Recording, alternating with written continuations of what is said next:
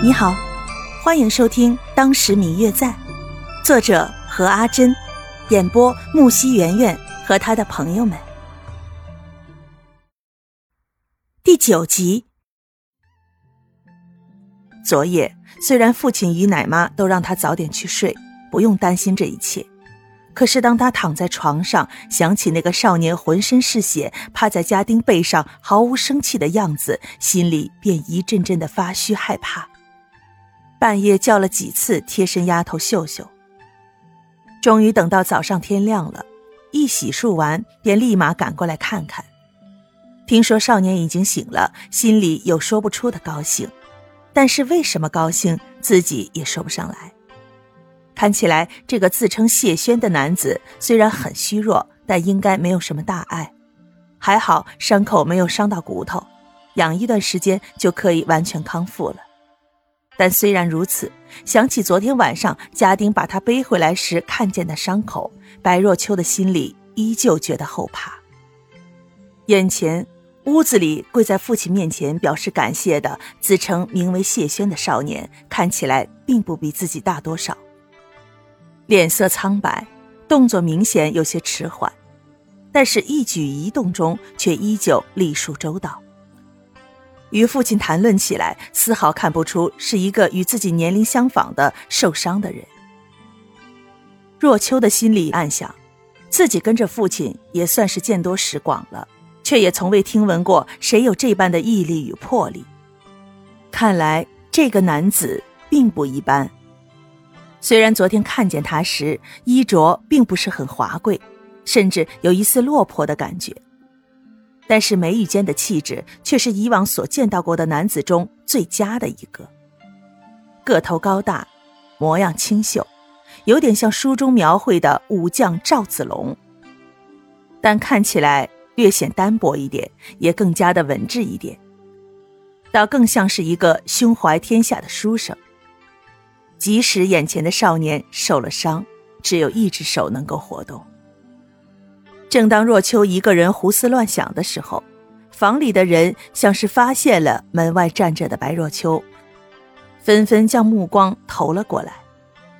不知为何，在谢轩将目光投过来的时候，若秋的心里仿佛有一面小鼓在不停的敲打，让他呼吸都微微有些不畅了。急忙看向自己的父亲，此时白瑶正对着少年介绍着自己的女儿，将若秋招呼至自己跟前行礼。若秋，快来见过谢轩谢公子。白瑶将若秋叫至跟前，笑了笑，眼里满是慈爱与怜惜。从昨日起，这个丫头就一直挂念着这个受伤的陌生少年。听照顾她的王妈说。昨夜甚至睡得不安稳，白瑶不禁想起妻子刘氏生病到最后去世，女儿也是一直担心的，也是像现在这般。想到这儿，白瑶不禁在心里默默的叹了口气。若是当年自己能在家里多陪陪他们，若秋也不会那样的担忧。进到屋子里的若秋，并没有注意到父亲眼神的微弱变化。看着眼前这个丰神俊朗、忍着疼痛的男子，刚才呼吸不畅的感觉又稍微的加重了一些，但是礼数不能少。努力的深吸几口气，稳住了稍微有些加速的心跳，微微屈膝向眼前的男子行了礼。若秋见过谢公子，姑娘请起，在下承蒙两位恩人仗义相救，才捡回一条命，实在当不起姑娘如此大礼。也不知身边的白老爷心里如何想的，没有说一句话，只是看着。谢轩只好用另一只空闲的右手亲自将若秋扶起。